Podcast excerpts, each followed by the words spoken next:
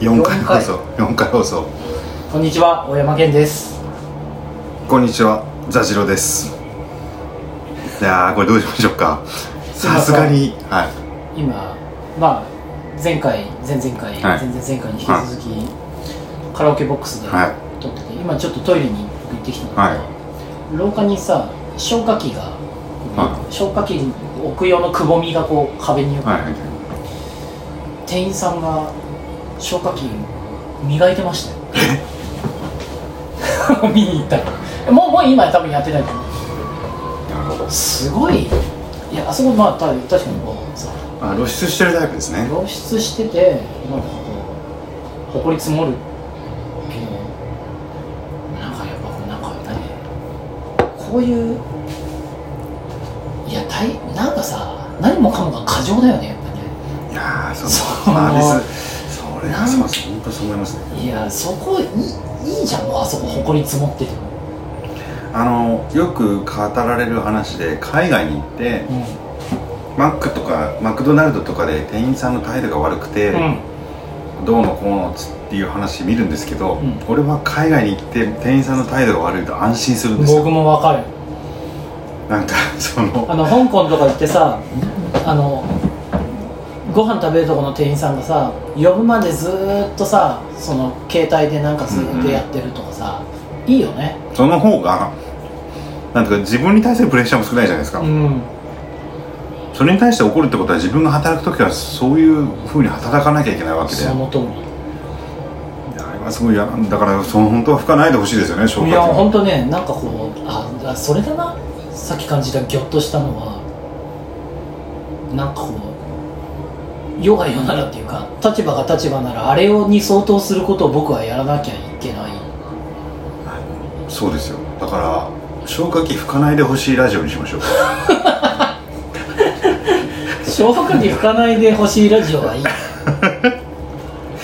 消火器全くなんだかわからない。わからないうん。いやー。ね。あのなんかこう。僕さもう日本人は多分マスクを一生外すことがないんだろうとああもうできないでしょうね。ね今年の夏結構ね僕ラストチャンスだったと思っていてああの外すタイミングって夏だと思うんですよ。多分その暑いし。で冬ってさまあなんかむしろこうマスクしてた方が快適であったかいみたいなのがあるから多分ねこの冬はまあ確実に越す、うんうんまあそうですよね。いやもう一生外せないでしょこれは。ねその何？80年代とかさエコノミックアニマルとか言われてさ世界中に日本人が出かけてて、ゴッホを買いまくり、うん、うん、はい。えーいろんな企業を買収し、はい。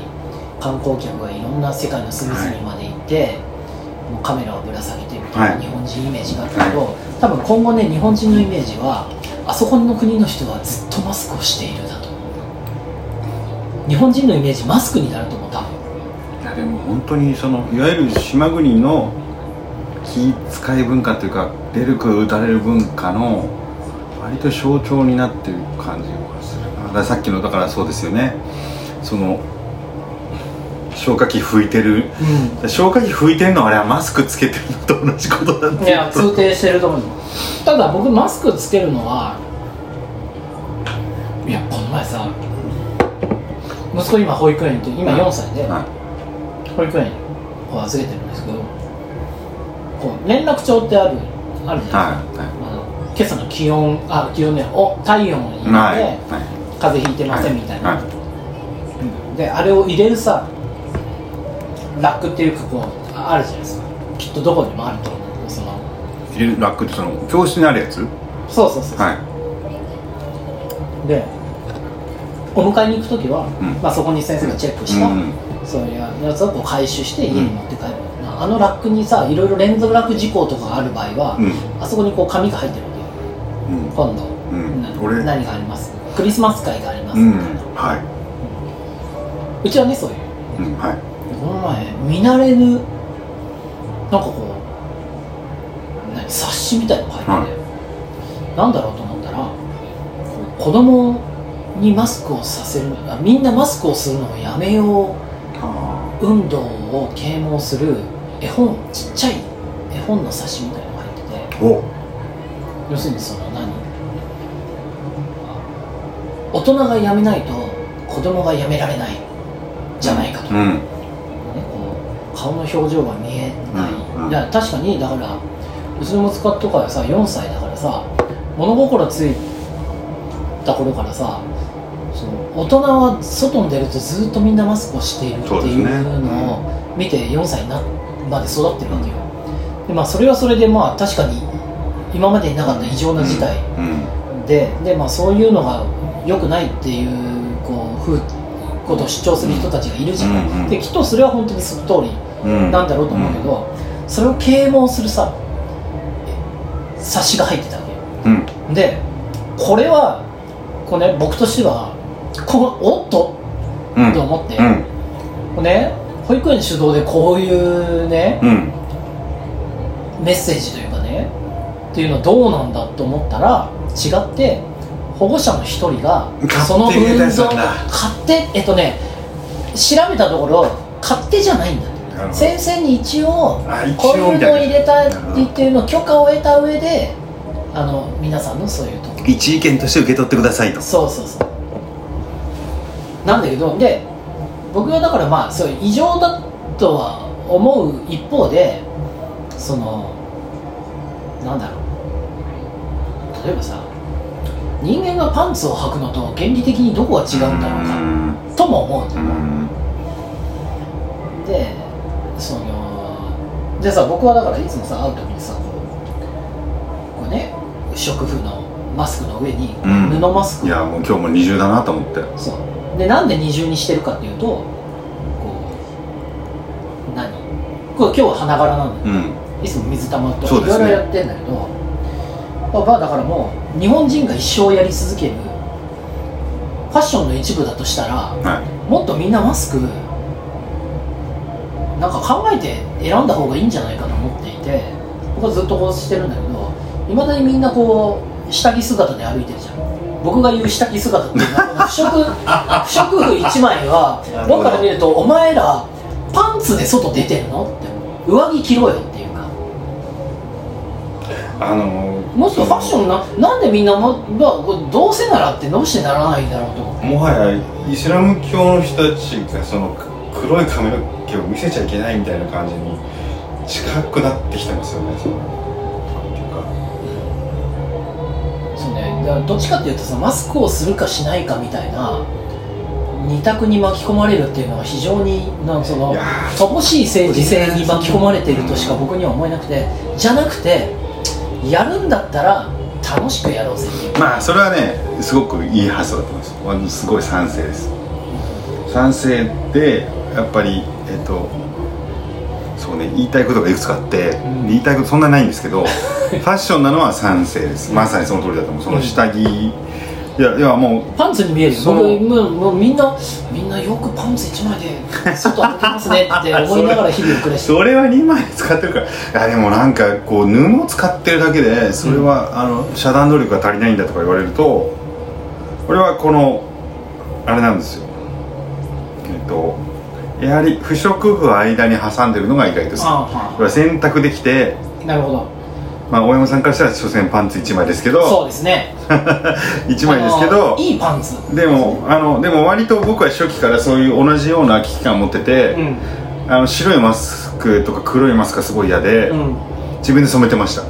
ほエアリズムが一番使い勝手のいいパンツだったから そのエアリズムのパンツを自分で染めて使ってる。あでだんだんいろんな色がてか紺色とかが出てきたからもう納得してこれ使ってる感じ。あなるほどでそうあといあともう一個言いたいのはなんかもうあのそれって戦いが起きるのがもう嫌なんですよそのワクチン対アンチワクチンみたいなのでそのマスクするしないのでもう戦ってるのを陣営にどっちにお前はどっちだ？それでうんざりしちゃう本当に。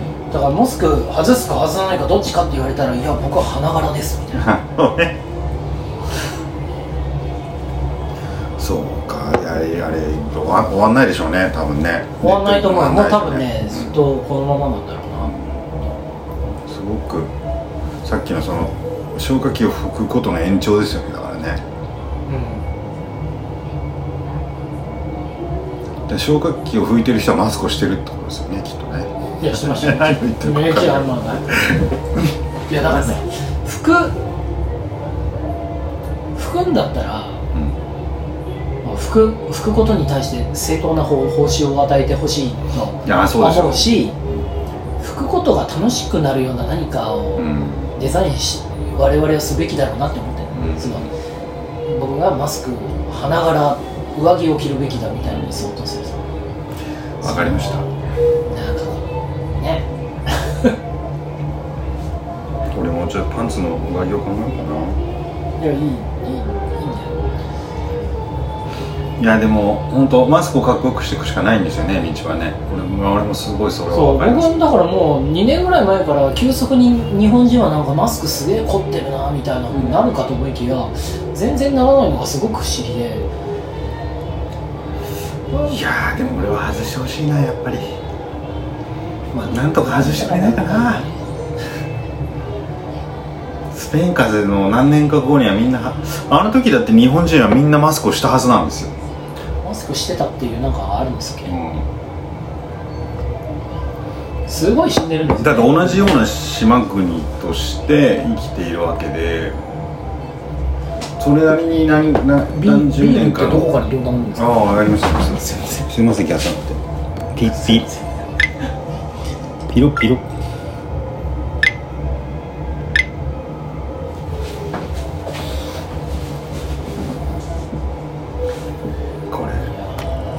何でしたっけ？何何何ラジオでしたっけ？消火器を吹かないでほしいラジオ。ひどい。4回目でしたっけ？これが。4 4回目ですよ。でまだあれの続きですよ。その課題の。あの世間集の。あ赤兵士の課題まだ続いてました？違いますよ。大山さんが帰ってきてトイレから。いやだから第3回が世間集の。あそうでしょ？そうですねそうだからあそこで人生が狂ってこんなになってしまった。あ違うだから僕僕はだからいいろんなそういうその横長のね、うん。あ横長のその前回話してたので思ったのはその僕的なはい。僕っぽい批評だけど、はい。95年の時点ですごいビール早く食えたそうビールすぐ来るんありがとうございます。お下げいたします。失礼いたしました。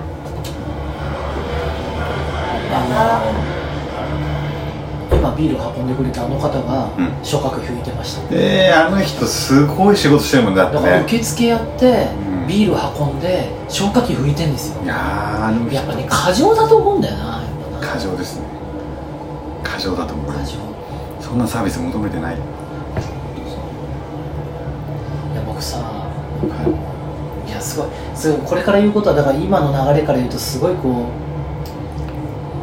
う失礼で問題があるうん。ことだろうと思いつつ言うんだけど。燃やしましょう。こねあのこのラジオ燃やしましょう。燃やす必要はないだって消火器ラジオだから。ああですよね。消してもらう。綺麗になった そうそうそう。ツヤツヤのやつで消してもらうじゃなくてさあのまだ会社辞めるって全くそういうのを決めていない、ん。サラリーマン真っ盛りの頃に、うん。母親が僕の母親はね一緒に出かけると今全く見なくなったけど当時さ駅前でティッシュ配りっていっぱいいたじゃん、はいとかチラシ配りとか、あれを必ずもらうんだよ母親が。はいはで僕が「いやそのもらわなくていいじゃん」とは、うん。別にね帰って捨てるだけだし、うん。まあ、ティッシュは多少使うかもしれないけど、チラシとかもらわなくていいじゃんって言ったら母親はね「いやねいつ県がああいう仕事をしなきゃいけないかわからないからもらってあげないと」いなるほど。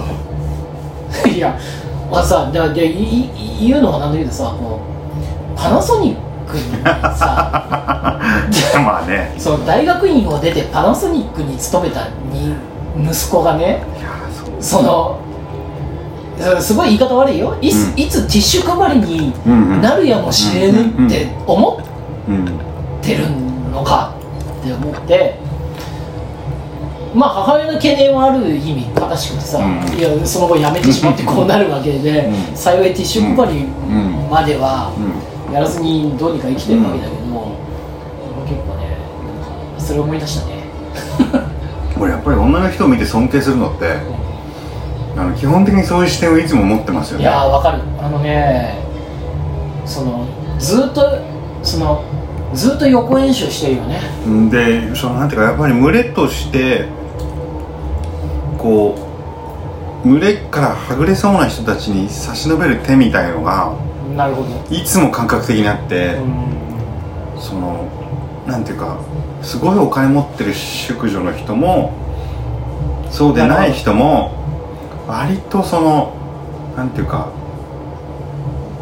困ってる人を助けうるん DNA みたいのがあ我々とは全然違うなっていうのはすごい感じますね。それはさ多分これもだからいいいろいろこう詳しく話していくと消化器でどうにかしなきゃいけない話になるのかもしれないけど DNA っていうかやっぱこう女性が置かれてる立場っていうのが基本的にそうだからっていうことなんじゃないの、あ要するにこれはだからジェンダーのその問題であっていかにお金を持っていても常に女性っていうのは弱者うん。我々が生きているこの社会では弱者に位置づけられてるっていうことがそうさせるだからだから本当にいい世の中になるのは金持ちの女性がそういうことを全くしなくなる世の中がいい世の中なんじゃないの？もしかしたら。いやでもこれは俺もう少しそのまあ確かにその消化器しなきゃいけない案件かもしれないけど 俺はもうはっきりとビジョンを持っていてその、あのやっぱり我々その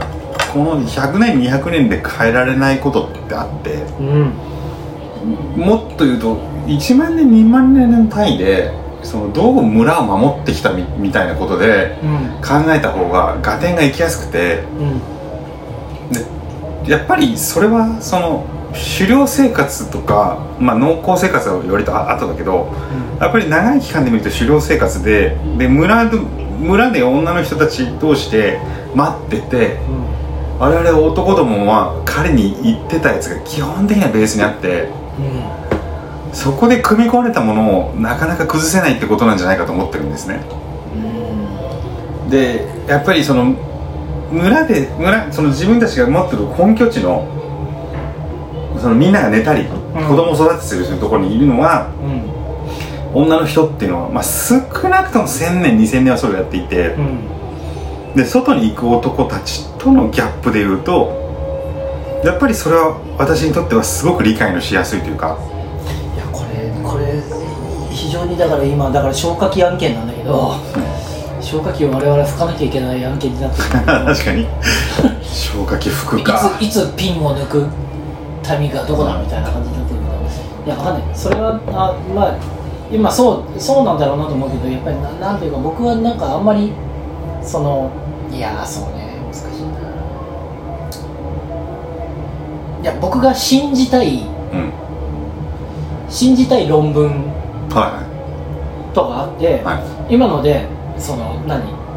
反論そのなんだ反論をしたいっていうのが第一目的じゃないんだけどいやぜひ。実は実は女性結構狩りに行ってたらしいみたいなああなるほどなるほど。論文が発表されていてね、だからその現代のジェンダーバイアスを正当化するために狩猟時代みたいなことを持ち出す人はいっぱいいるけどうん。それは必ずしもあの事実ではなかったそれはあごめんなさいもうちょっと慎重に扱った方がいいっていう。それはそれは確かにその通りですね。で現代の問題は現代の事実によって反論えーじゃあ。すべきな気がするんだね。う。ん狩猟時代ってやっぱちょっとちょっと確かに。狩猟はじゃあ確かに危俺の俺の脇が甘かったかもしれないですけど、でも少なくとも妊娠期間という命をかけまある期それはそう間があっだそれはて本当にそで母乳をあげなきゃいけない期間があってその期間はやっぱり本拠地にいるわけですよ。うで今と違って何人か産むわけだからね。それで3人とかまあだから座次郎さんとか3人子供がいるから余計それを目の当たりに。でやっぱりそれで